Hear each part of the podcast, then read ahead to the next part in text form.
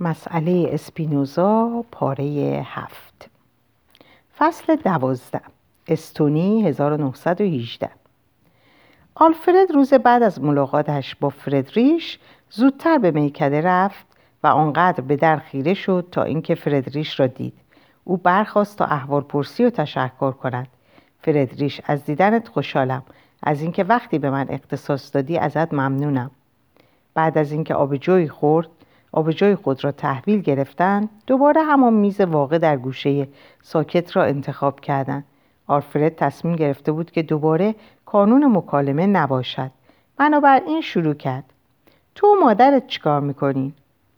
مادرم هنوز تو شکه هنوز سعی می‌کنه بفهمه که پدرم دیگه زنده نیست. به نظر می‌رسه گاهی فراموش می‌کنه پدرم مرده. دوباره فکر کرده که اونو بیرون, بیرون بین مردم دیده. و انکار, و انکار در رویاهاش. آلفرد فوقالعاده است. امروز صبح وقتی از خواب بیدار شد گفت وحشتناک بوده که چشماش رو باز کرده. اون اونقدر از راه رفتن و صحبت کردن با پدرم در رویاش خوشحال بوده که بیدار شدن و مواجه شدن با حقیقت و مرگ اون براش نفرت انگیز بوده. فردریش ادامه داد و در مورد من من با دو جبهه در نبردم مثل ارتش آلمان. نه تنها باید با حقیقت مرگ پدرم دست و پنجه نرم کنم بلکه در مدت کوتاهی که اینجا هستم باید به مادرم هم کمک کنم. این خیلی سخته.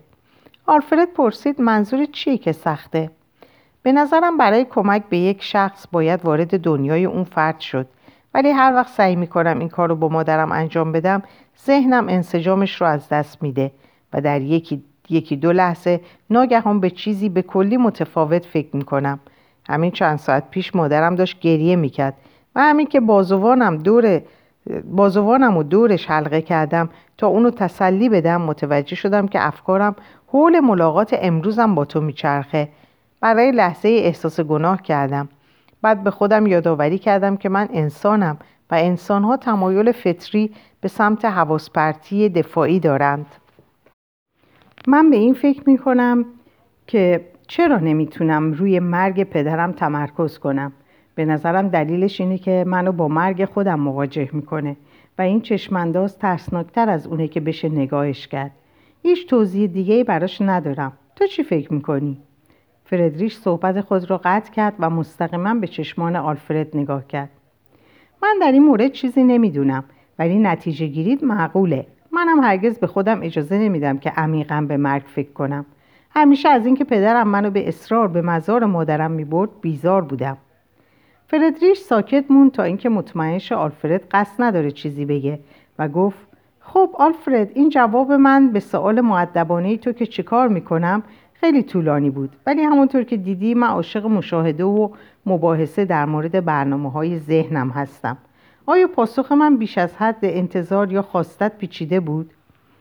پاسخت به سوالم طولانی تر از چیزی بود که انتظار داشتم ولی حقیقتا عمیق و از قلب بود و اینکه به قضایا به طور سطحی نگاه نمی کنی و همینطور افکارت رو صادقانه و ناخداگاهانه مطرح می کنی تحسینت می کنم.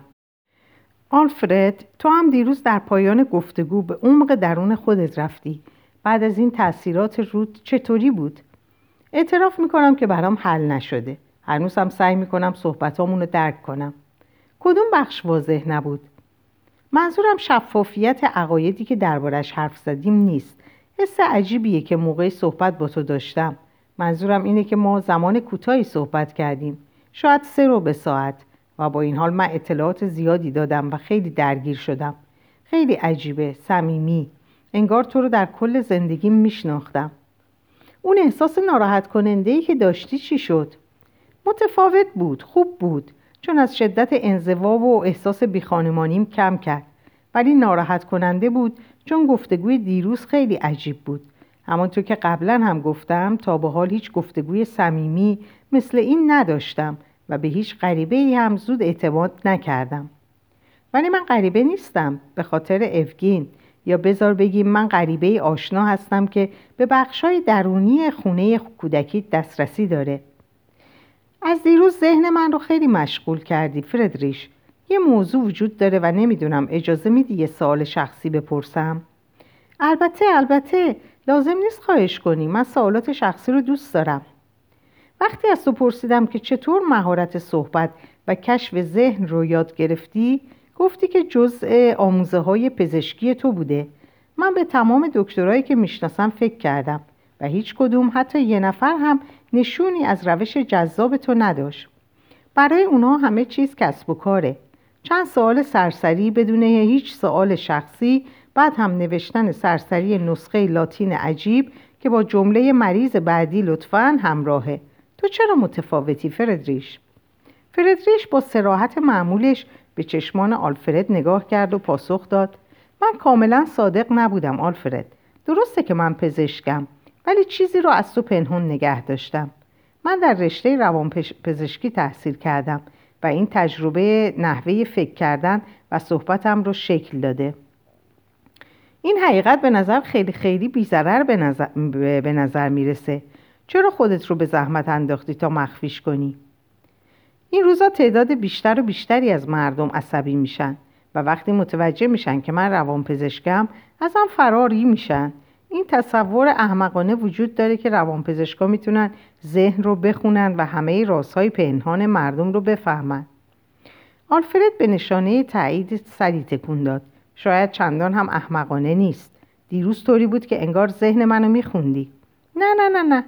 ولی یاد می‌گیرم که ذهن خودم رو بخونم و به کمک این تجربه می‌تونم راهنمایی کنم که تو هم ذهن خودت رو بخونی.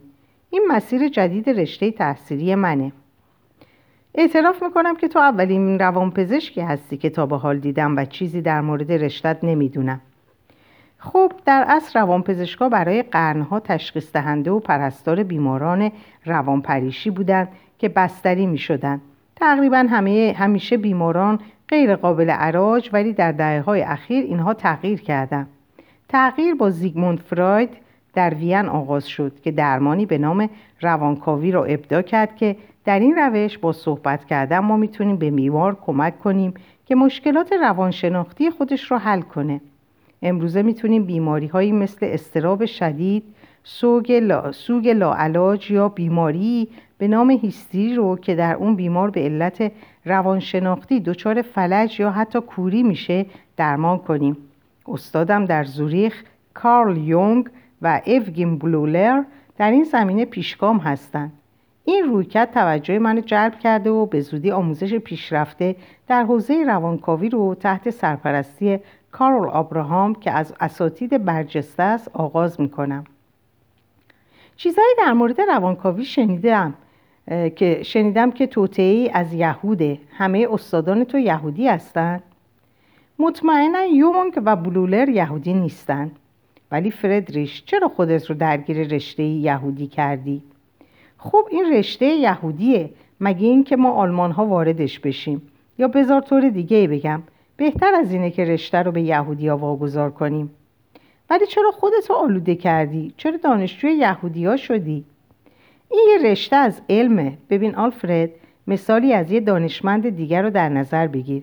آلمانی یا آلمانی یهودی آلبرت انیشتن همه اروپا از اون حرف می‌زنن. کارش برای همیشه چهره علم فیزیک رو متحول کرده. تو نمی‌تونی فیزیک مدرن و فیزیک یهودی بنامی. علم علمه. در دانشکده پزشکی یکی از اساتید آناتومی من یک سوئیسی یهودی مذهب بود. اون به آناتومی یهودی یاد نداد. به من آناتومی یهودی یاد نداد و اگه ویلیام هاروی بزرگ یهودی بود باز هم به گردش خون اعتقاد داشتی نه؟ اگه کپلر یهودی بود باز هم عقیده داشتی که زمین به دور خورشید میگرده؟ علم علمه صرف نظر از کاشفش. آلفرد به میان حرفش اومد. در مورد یهودیان فرق داره. اونا هر رشته ای رو تعریف می‌کنن و به انحصار خودشون در میارن و شیرش رو می‌کشن. سیاست رو در نظر بگیر. خودم با چشمای خودم دیدم که بلشویک های یهودی کل دولت روسیه رو متزلزل کردند با چهره هرج و مرج در خیابون های مسکو روبرو شدم. بانکداری رو در نظر بگیر. نقش روتشیلد ها رو در این جنگ دیدی؟ اونها سرنخ ها رو در دست دارن و همه اروپا رو به ساز خودشون به رقص میارن. تئاتر رو ببین. همین که مالکیتش رو به دست گرفتن تنها به یهودیان اجازه کار دادن. آلفرد همه ما دوست داریم که از یهودیان متنفر باشیم. ولی تو با, شدت, با شدت متنفری. در مکالمه کوتاهمون چندین بار شاهد اون بودم. بذار ببین یه نویسنده یه نامنویسی ناموفق با گروهبان یهودی هوسرل فروید و بولشویکا نظرت چیه در مورد این شدت تنفر؟ یک سوال فلسفی مطرح کنم. منظور چیه؟ یکی از چیزهایی که در مورد روانپزشکی دوست دارم اینه که برخلاف رشته های دیگه پزشکی به فلسفه گرایش داره. ما روانپزشکان مثل فلاسفه به بررسی منطقه بسند، منطقی بسنده می‌کنیم. ما نه تنها به بیمار کمک می‌کنیم تا احساسات خودش رو تشخیص بده و ابراز کنه بلکه می‌پرسیم چرا؟ خواستگاهش کجاست؟ چرا عقده های خاصی در ذهن به وجود میان؟ گاهی فکر می‌کنم که رشته ما با اسپینوزا شروع میشه که باور داشت هر چیزی حتی عواطف و فکر دلیلی داره که با بررسی مناسب میشه کشفش کرد. فردریش متوجه چهره مبهوت آلفرد شد و ادامه داد.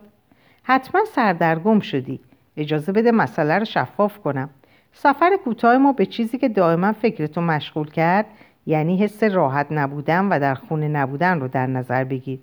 دیروز طی چند دقیقه صحبت پراکنده و غیررسمی به چندین منبع از احساس بیریشگی تو رسیدیم. به اونها فکر کن به قیاب مادرت و پدر بیمار و دور از خودت بعد از انتخاب اشتباه رشته تحصیلیت صحبت کردی و حالا فقدان عزت نفس که به معنای راحت نبودن در خونه است درسته؟ متوجه منظورم میشی؟ آلفرد سرش رو تکون داد حالا حسابشو بکن که اگه ساعتهای خیلی خیلی زیادی طی چندین هفته داشتیم تا این منابع رو به طور کامل بررسی کنیم اون وقت جستجومون چقدر کامل بود. متوجه میشی؟ بله متوجهم. رشته من در این مورده و چیزی که قبلا مطرح کردم این بود که نفرت عمیق تو نسبت به یهودیان ریشه های روانشناختی یا فلسفی داره. در حالی که آلفرد آهسته به عقب تکیه می‌داد گفت در اینجا ما با هم اختلاف نظر داریم. البته ترجیح میدم بگم که خوشبختم چون اونقدر آگاه شدم تا خطراتی رو که یهودیان برای نژاد ما دارن و ویرانی هایی رو که برای تمدن های بزرگ در گذشته به بار آوردن درک کنم. آلفرد لطفا درک کن که در مورد نتیجه گیریهات اختلافی با من نداری.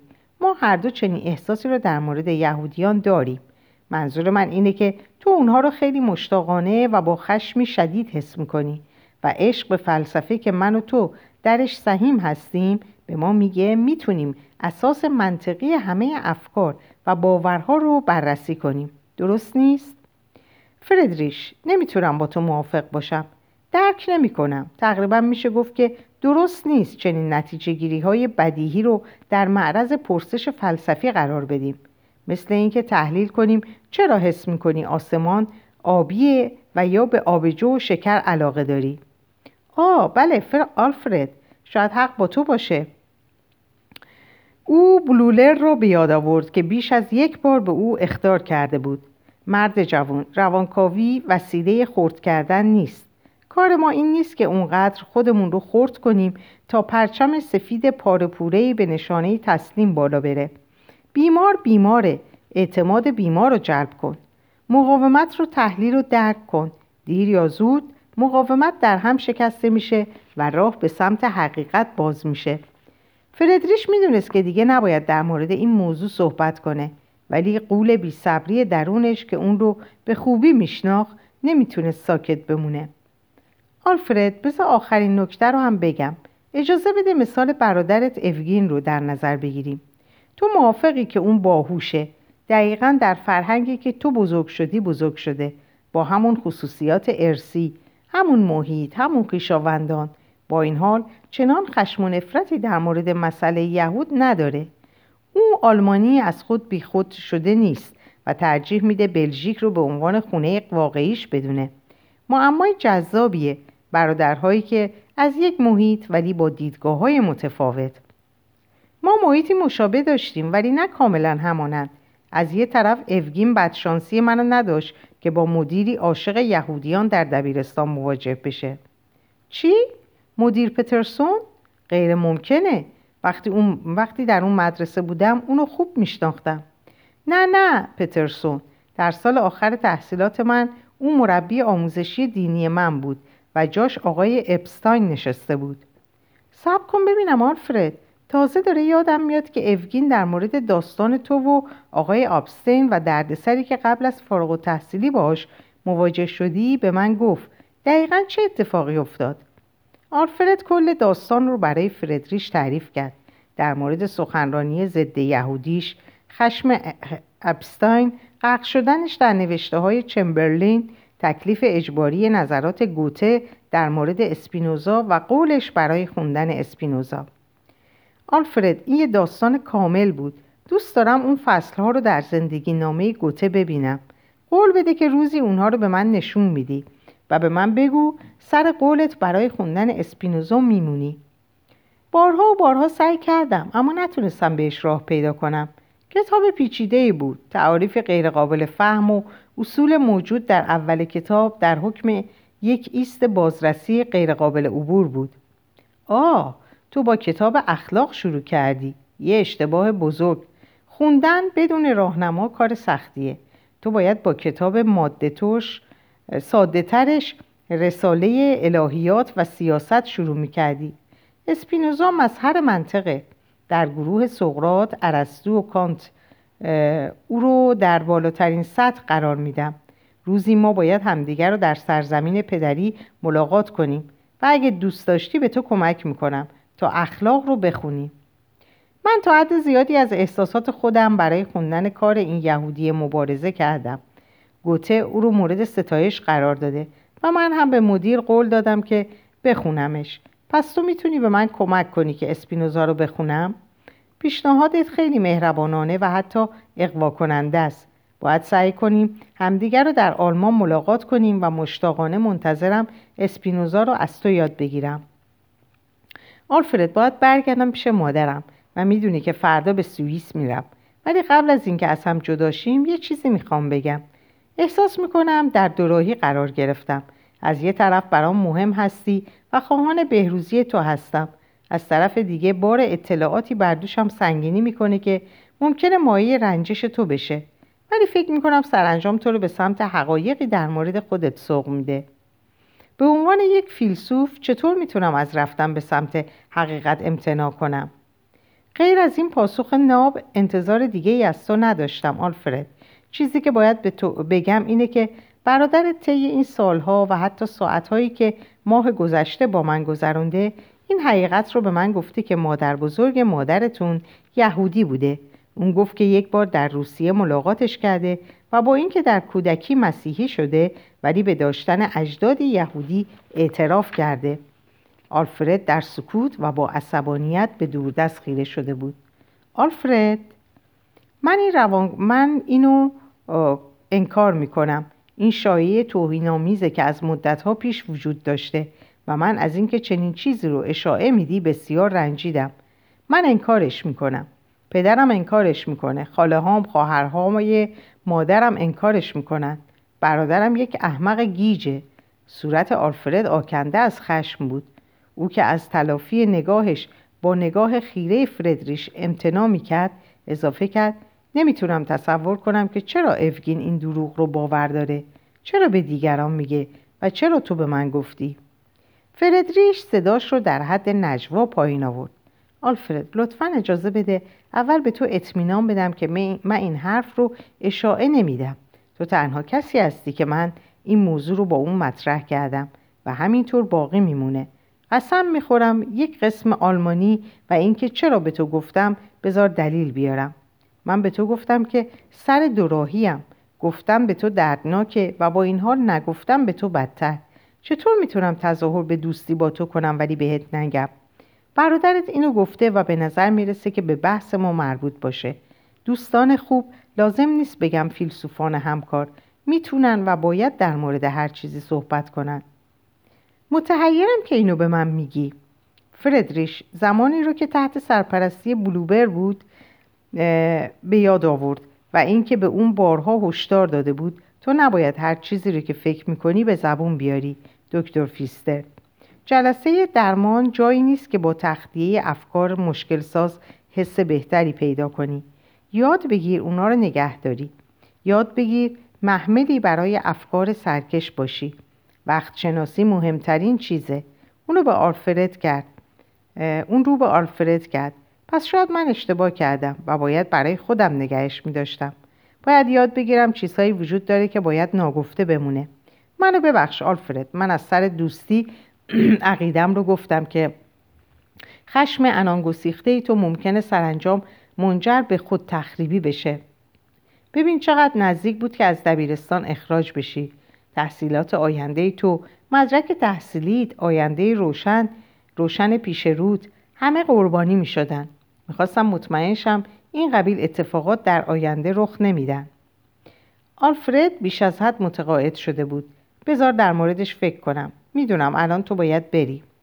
فردریش برگه ای تا شده از جیب پیراهنش در آورد و اونو به آلفرد داد و گفت اگه به هر دلیلی خواستی منو ببینی ادامه هر بخشش از مباحثمون یا راهنمایی برای خوندن اسپینوزا یا هر چیز دیگه ای آدرس فعلیم در زوریخ در اینجا نوشته شده.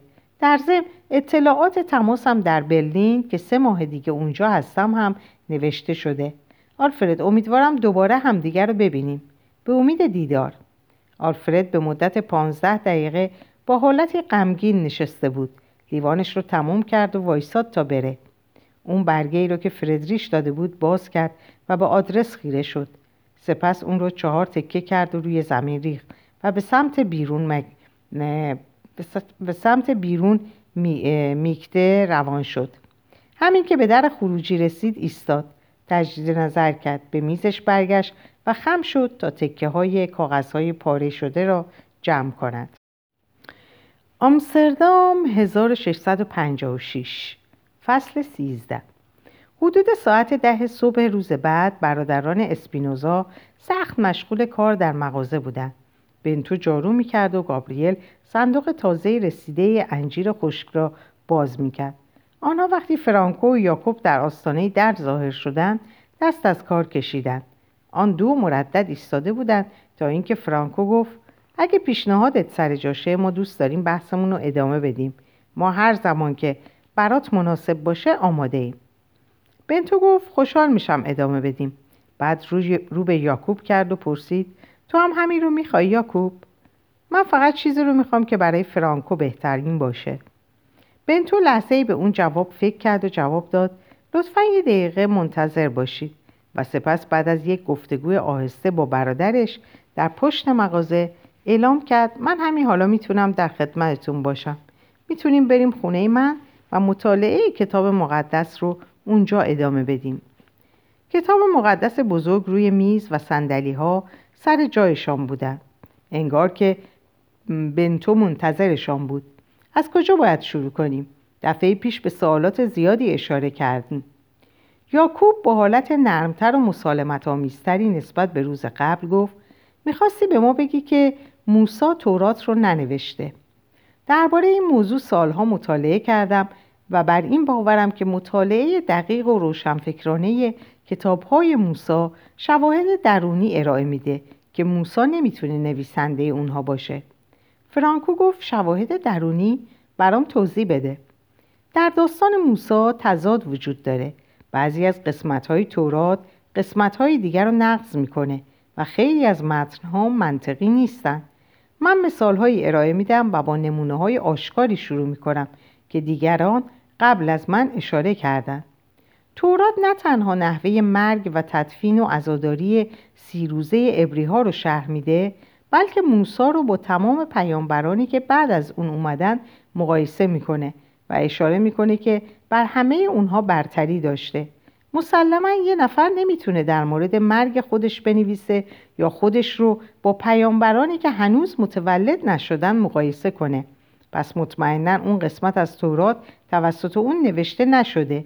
درست نیست؟ فرانکو به نشانه تایید سری تکان داد و یاکوب شانه بالا انداخت. بیا اینجا رو ببین. بنتو صفحه ای از کتاب مقدس رو که با پاسخ که با نخ علامت گذاشته بود باز کرد و به بند مربوط به سفر پیدایش باب 22 اشاره کرد.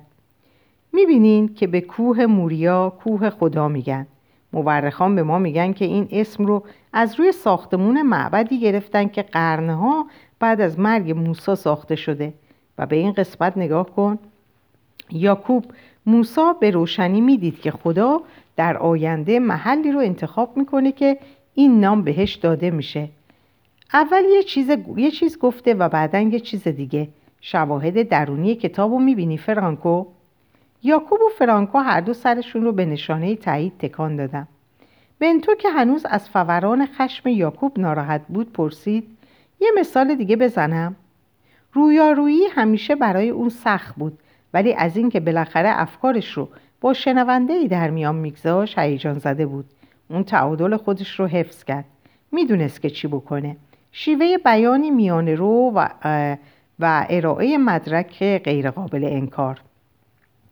بیشک ابری ها در زمان موسی می‌دونستند که کدوم قلم رو متعلق به قبیله یهوده ولی قطعا اونا رو, اونا رو طوری که در کتاب مقدس اومده با نام ارجوب یا سرزمین قولها نمیشناختند. به عبارت دیگه تورات از اسمهایی استفاده می‌کنه که قرنها بعد از مرگ موسی به وجود اومدن. با دیدن این علامت تایید از هر دو طرف ادامه داد. همینطور در سفر پیدایش این بند رو در نظر بگیر. بنتو به صفحه دیگری که با نخ قرمز علامت گذاری کرده بود رفت و اون رو به عبری برای یاکوب خوند و کنعانی ها در سرزمین بودند. این متن نمی‌تونه توسط موسی نوشته شده باشه چون کنعانی ها بعد از مرگ موسی رانده شدند. این باید توسط کسی نوشته شده باشه که به زمان عقب نگاه می‌کنه. کسی که می‌دونسته کنعانی ها رانده شدن بعد از دریافت تایید از شنوندگانش بنتو ادامه داد در اینجا مسئله واضح دیگه وجود داره. موسا قرار نویسنده باشه. با این حال متن نه تنها در مورد موسا به صورت سوم شخص حرف می‌زنه بلکه برای بسیاری از جزئیاتی که درباره موسا هستن هم شاهد آورده. برای مثال موسا با خدا صحبت کرد. موسا مطیع ترین فرد بود. و متنی که دیروز گفتم خدا رو در خدا رو در رو با موسا صحبت کرد. منظور من از شواهد درونی اینها هستند. تورات اونقدر از این نکات نکات پره که مثل روز روز روشن کتاب های موسا توسط خودش نوشته نشده و اصرار بر, اصرار بر نویسنده بودن خود موسا غیر منطقیه متوجه منظورم میشین؟ دوباره فرانکو و یاکوب سرشون تکون دادن. در مورد کتاب داوران همین مسئله صادقه. هیچ کس نمی‌تونه باور کنه که هر داور کتاب رو به اسم خودش نوشته باشه. اونجوری که چندین کتاب به هم مرتبطتر مشخص میشه که نویسنده همشون یه نفره.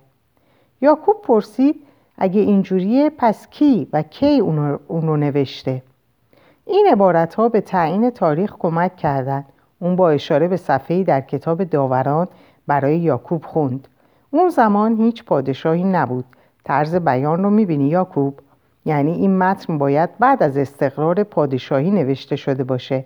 بهترین حدسم اینه که گردآورنده و نویسنده کتاب داوران باید ازرا باشه. یاکوب پرسید اون کیه؟ روحانی کاتب که در قرن پنجم قبل از میلاد زندگی می‌کرده. اون کسی بود که پنج هزار عبری تبعید شده رو از بابل به سمت خونه هاشون در اورشلیم هدایت کرد.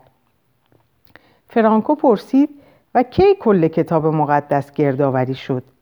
فکر کنم می‌تونیم مطمئن باشیم که قبل از زمان مکابی ها یعنی حدود 200 سال قبل از میلاد مسیح هیچ مجموعه رسمی به نام کتاب مقدس وجود نداشته. به نظر می‌رسه که کتاب مقدس در زمان بازسازی معبد توسط فریسی ها از چندین سند گردآوری شده. بنابراین لطفا در ذهن داشته باشین که اون چه مقدسه و مقدس نیست تنها عقاید گردآوری شده خاخام ها و کاتب هایی که بعد از اونها جدی, جدی و مقدس بودند و بعضی دیگه به دنبال جایگاه شخصی خودشون.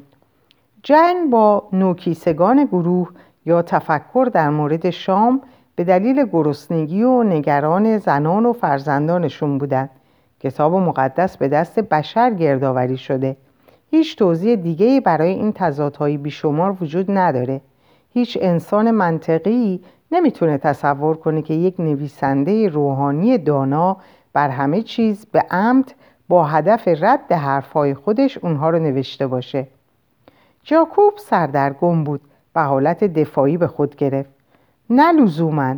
آیا کابالیست های عالم نبودن که گفتن تورات شامل خطاهای حساب شده است که شامل رازهای پنهانه و خدا هر لغت و در واقع هر حرف از کتاب مقدس رو از تحریف حفظ, حفظ کرده؟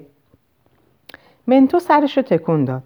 من آثار کابالیست ها رو خوندم و باور دارم که اونها می‌خواستن اینطور جا بندازن که به تنهایی اسرار خدا رو در اختیار دارن. من در نوشته هاشون به جز نوشته های کودکانه چیزی که سر الهی درش باشه پیدا نکردم.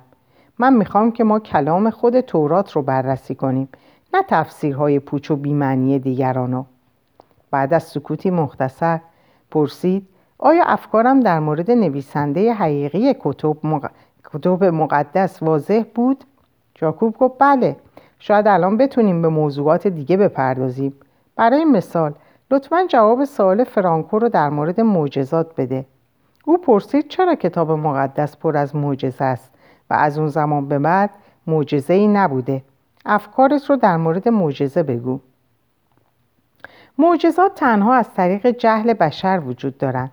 در دوران باستان هر اتفاقی را که نمی‌شد از طریق علتهای طبیعی تشریح کرد معجزه مینامیدند و هر جهل توده مردم در مورد طبیعت بیشتر بود تعداد معجزات هم بیشتر بود.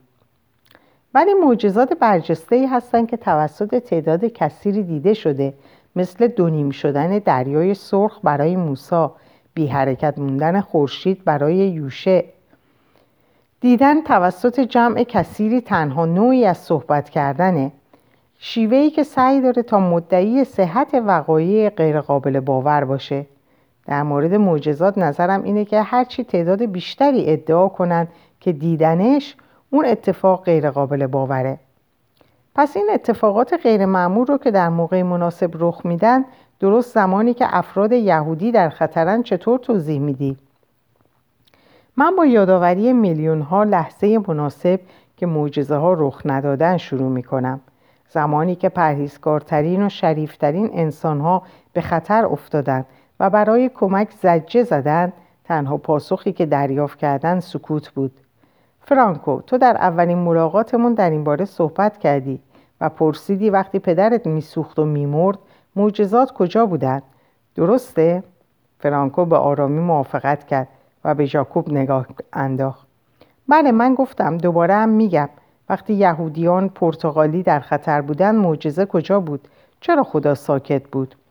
بنتو که جرأت پیدا کرده بود گفت این قبیل سوالات باید پرسیده شند بذارین افکار و نظرات بیشتری, در بیشتری رو در مورد معجزه بگم. باید در ذهن داشته باشین که همیشه پیامدهای طبیعی وابسته, وابسته وجود داره که در شرح معجزه حذف شده. برای مثال در سفر خروج میگه موسا دستش رو دراز کرد و دریا دوباره حالت قبلی خودش رو بازیافت ولی بعد در سرود موسا ما اطلاعات اضافی رو می‌خونیم. تو بادت را وزاندی و دریا آن را پوشاند.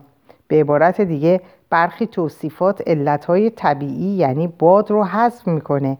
بنابراین می‌بینیم که کتاب مقدس اونها رو به گونه ای نقل می‌کنه که بیشترین قدرت رو در ترغیب مردم به سرسپردگی داره به خصوص مردم بی سواد. یاکوب که سعی می‌کرد آروم باشه پرسید و خورشید برای پیروزی بزرگ یوشه ثابت موند اون هم افسانه است؟ این معجزه نااستواره.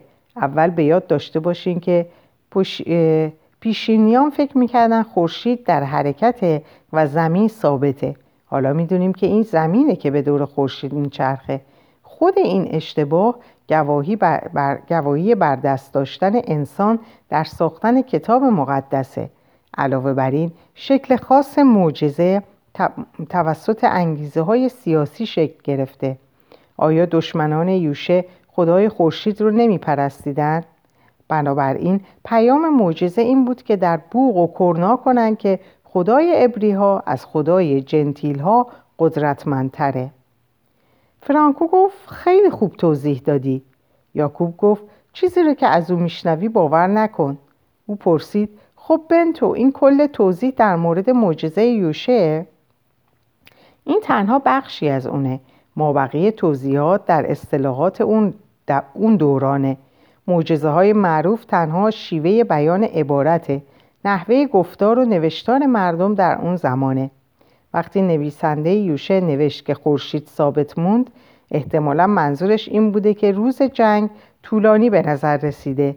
وقتی کتاب مقدس میگه خدا قلب فرعون رو سخت کرد معناش اینه که او یک دنده و لجباز بود. وقتی میگه خدا صخره ها رو برای ابریان شکافت و آب بیرون جهید تنها به این معناست که ابری ها پیدا کردن و خودشون رو سیراب کردن. تقریبا هر چیز غیر معمول در کتب مقدس به عمل خدا نسبت داده شده. حتی درختانی که اندازه عجیبی دارند درختان خدا نامیده می شود یاکوب پرسید و این معجزه که یهودیان زنده موندن ولی بقیه ملت ها نه چی؟ من چیز معجزه‌واری در این موضوع نمی بینم چیزی که نشه با علتهای طبیعی توضیح داد. اونها از زمان آوارگی قوم یهود زنده موندن چون از آمیختن با فرهنگهای دیگه امتناع می‌کردن. اونا به واسطه آین پیچیده رژیم های غذایی و ختنه کردن که با وسواس انجام می‌دادند از سایر فرهنگ ها جدا موندن. بنابراین زنده موندن ولی به یک قیمتی. هواداران سرسختانهشون از جدا موندن باعث شده دنیا ازشون متنفر باشه. بنتو مکسی کرد و با دیدن تعجب در صورت فرانکو و یاکوب گفت شاید مطالبی که امروز گفتم اونقدر دشوار بوده که غیر قابل هضمه یاکوب گفت نگران من نباش بنتو اسپونوزا. مطمئنا می‌دونی که گوش کردن به نشانه به نشانه حذف کردن نیست. شاید اشتباه می‌کنم ولی فکر کنم حداقل سه بار به نشانه تایید حرفا تایید حرفام سرتون رو تکون دادین. درست میگم؟ بیشترین چیزی که میشنوم تکبره. تو فکر کنی که از های متوالی خاخام ها از راشی از ابن گرشوم و از موسا ابن میمون بیشتر می‌دونی. با این حال تایید کردین. وقتی تو مدارک نشون میدی و دو آیه در سفر پیدایش نشون میدی که همدیگر رو نقض می‌کنن نمی‌تونم اونها رو انکار کنم. با این همه مطمئنم که توضیحات ورای دانش تو برای توجیه این مسائل وجود داره. مطمئنم تو در اشتباهی نه تورات. در, حرفای تناقض... در حرفات تناقضی وجود نداره. از یه جهت به مدارک اهمیت میدی و از طرفی نسبت به چیزی که براش مدرکی وجود نداره اطمینان داری. بنتو رو به فرانکو کرد و تو به طرز عجیبی ساکت هستی. برات غیرقابل هضم بود. نه نه اینطور نیست. باروخ اشکالی داره که تو رو با نام ابریت صدات کنم نه اسم پرتغالیت من اون رو ترجیح میدم. نمی‌دونم چرا. شاید به خاطر اینکه با مردان پرتغالی که می‌شناسم متفاوتی. غیر قابل هضم نبود. چطور میشه گفت؟ تسکین دهنده بود. تسکین دهنده روح. به یاد دارم که در طول اولین گفتگومون تا چه حد ترسیده بودی؟ با مطرح کردن عقایدت در مورد آین کنیسه و کلیسای جامع خطر بزرگی به جون خریدی و هر دوی اونها رو احمقانه خوندی. یادته؟ چطور می‌تونم فراموش کنم؟ فقط می‌دونم که تنها نیستم. می‌دونم که دیگران به خصوص تو درش سهیم هستین. این هدیه ای که سلامت عقل منو حفظ می‌کنه. فرانکو پاسخ تو به من بردباری میده تا فراتر برم و در مورد آین بیشتر به تو یاد بدم. من به این نتیجه رسیدم که آین جامعه ما کاری با قوانین الهی، رستگاری، عشق و پرهیزکاری نداره و همه مربوط میشه به آرامش تعلیمات مدنی و تداوم قدرت خاخامی. یاکوب در حالی که صداشو بالا برده بود مداخله کرد. باز دوباره تو پارتو فراتر گذاشتی. اصلا حد و حدودی برای تکبر تو وجود داره؟ بچه مدرسه ای ها هم می‌دونن که کتب مقدس به ما یاد میده که پیروی از آین از قوانین خداست. ما مخالفیم. یاکوب باز هم یاکوب باز هم از تو نمی‌خوام که منو باور کنی. من ازت می‌خوام منطقی باشی و با چشمای خودت به کلام کتاب مقدس نگاه کنی. خیلی از جاها در تورات گفته شده که قلب خود را دنبال کنین و آینها رو جدی نگیرین. بذاریم به کتاب اش... اشیاء نگاهی بندازیم اون به روشنی یادت میده که قانون الهی بر شیوه درست زندگی دلالت داره نه مراسم آینی. اشیاء به روشنی بیان می‌کنه که از قربانی کردن و جشن گرفتن چشپوشی کنین و کلی قانون الهی رو در این کلمات ساده خلاصه می‌کنه. بنتو کتاب مقدس قسمت اشیاء را که علامت گذاری کرده بود باز کرد و خواند. دست از منکر بردارید. یاد بگیرید که عمل صالح انجام دهید. به دنبال عقوبت کارتان باشید. از ستم دیدگان و مظلومان دستگیری کنید.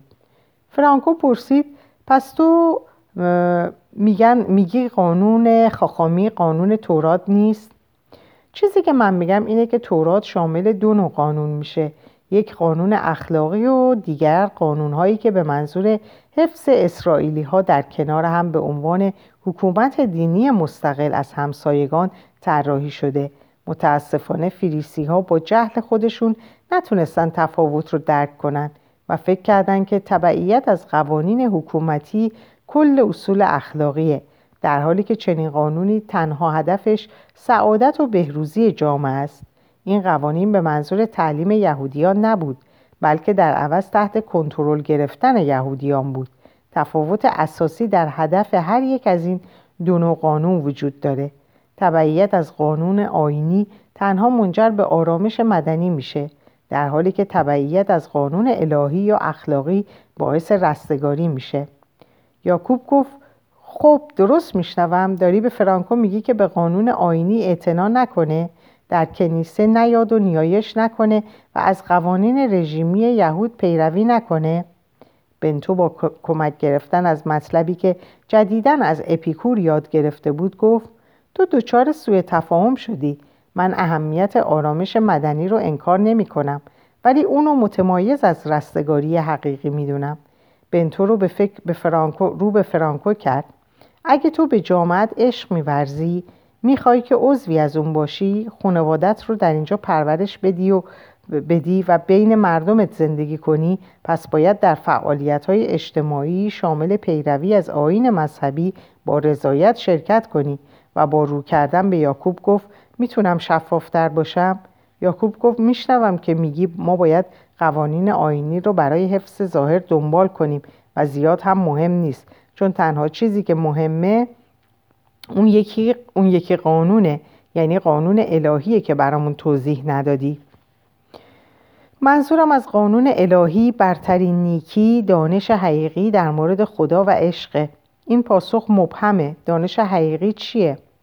دانش حقیقی به معنای کمال خرد ماست که به ما اجازه میده خدا رو کاملتر بشناسیم. جامعه یهود برای دنبال نکردن قانون آینی مجازات در نظر گرفته. انتقاد عمومی توسط انجمن و خاخام یا در شدیدترین حالت تبعید یا تکفیر اما برای پیروی نکردن از قانون الهی مجازاتی هست؟ بله ولی تنبیه مشخصی نیست. تنها نبود خیر و خوبیه. کلام سلیمان رو دوست دارم که میگه وقتی خرد وارد قلبت میشه و دانش برای روحت خوشایند به نظر می‌رسه اون موقع تو پرهیزکاری قضاوت عدالت و همه مسیرهای خیر و نیکی رو درک می‌کنی. یاکوب به نشانه نفی سرش رو تکان داد.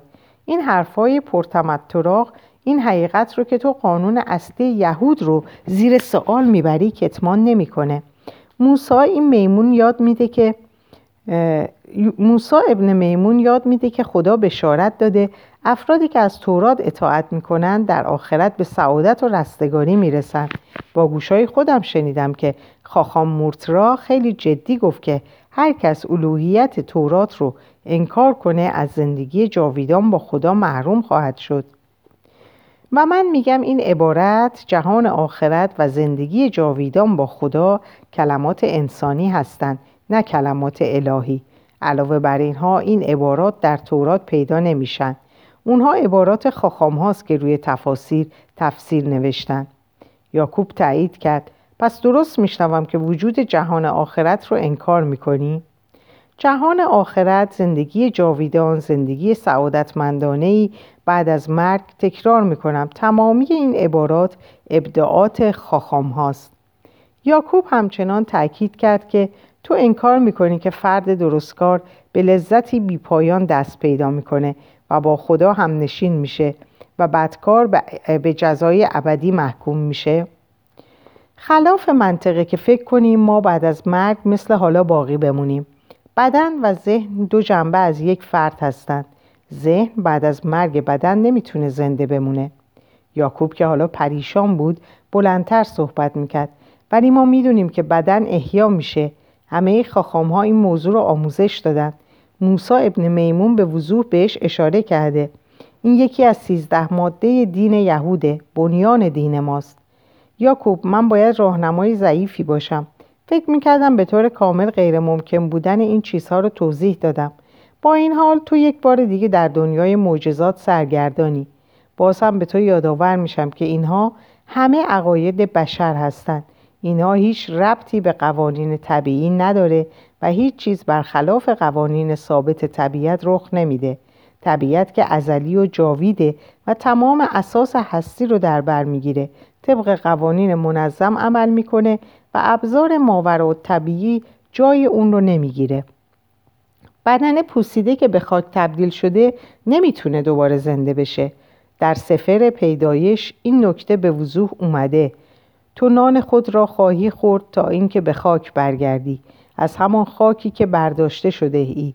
تو از خاکی به خاک هم برخواهی گشت. فرانکو گفت این یعنی به پدر شهیدم ملحق نمیشم؟ من هم مثل تو خواهان دیدار دوباره پدر مرحومم هستم ولی قوانین طبیعت همینه. فرانکو منم در این خواسته سهیمم. وقتی کودک بودم من هم باور داشتم که دنیا به پایان می‌رسه و روزی بعد از مرگ ما, ما به هم پی می پیوندیم من و پدر و مادرم. اگرچه وقتی مرد اونقدر من کوچک بودم که به سختی اونو به یاد دارم و البته اونها هم به پدران و مادرانشون میپیوندند. و پدران و مادران اونها هم به والدینشون و همینطور تا بی نهایت بنتو با صدای آرام و معلموار گفت ولی حالا به امیدهای کودکانه رو امیدهای کودکانه رو کنار گذاشتم و این شناخت مسلم رو جایگزین کردم که پدرم رو درونم نگه داشتم. صورتش، عشقش، خردش و به این ترتیب همین الان به اون پیوستم. به هم پیوستم باید در این دنیا رخ بده. چون این دنیا همه چیزیه که داریم هیچ رستگاری ابدی در دنیای آخرت وجود نداره چون جهان آخرتی وجود نداره. وظیفه ما که به عقیدم تورات هم آموزشش میده اینه که با عاشقان زندگی کردن و شناخت خدا در همین زندگی به رستگاری نائل بشیم. پرهیزکاری راستین در عدل احسان و عشق به همسایه است. یاکوب بلند شد و با خشم صندلیاش را کنار گذاشت. بسه امروز به اندازه کافی بد بدعت شنیدم. برای کل عمرم بسه. ما میریم. بیا بریم فرانکو. همین که یاکوب دست فرانکو رو گرفت بنتو گفت نه نه هنوز یاکوب نه. یه سوال مهم دیگه باقی مونده که در عجبم چطور نپرسیده ای. یاکوب دست فرانکو رو رها کرد و محتاطانه به بنتو نگاه کرد. چه سالی؟ من به تو گفتم طبیعت نامتناهی و جاویده و تمام هستی رو در بر می‌گیره صورت یاکوب چین خورده و پرسشگر بود بله چه سوالی؟ به تو نگفته بودم خدا لایتناهی و جاویده و همه جوهر هستی رو در بر می‌گیره؟ یاکوب که کاملا سرگردان بود سرش رو به نشانه تایید تکان داد تو گفتی داشتی گوش می‌کردی و به اندازه کافی شنیدی ولی با این حال اساسی ترین سوال رو از من نکردی چه سوال اساسی؟ اگر خدا و طبیعت دارای خصایص یکسان باشند پس فرق بین خدا و طبیعت چیه؟ یاکوب گفت خیلی خوب فرق بین خدا و طبیعت چیه؟ و من جوابی رو که خودت الان می‌دونی به تو میگم هیچ تفاوتی وجود نداره خدا طبیعته طبیعت خدا یاکوب و فرانکو هر دو به بنتو خیره شدند و یاکوب بدون هیچ کلامی فرانکو رو بلند کرد و اونو به خیابون برد. وقتی از دیدرس خارج شدن یاکوب بازوانش را دور فرانکو انداخت و اونو فشار داد. خوبه خوبه فرانکو ما دقیقا چیزی رو که می‌خواستیم از اون به دست آوردیم. و تو, رو و تو او رو مرد خردمند قلمداد می‌کنی؟ چقدر احمقه. فرانکو از یاکوب دور شد و گفت همیشه همه چیز اونطور که به نظر می‌رسه نیست. شاید تو احمقی که فکر می‌کنی اون احمقه. در اینجا این پاره رو به پایان میرسونیم. براتون آرزوی شب و روز خوبی دارم. موفق باشین. خدا نگهدار.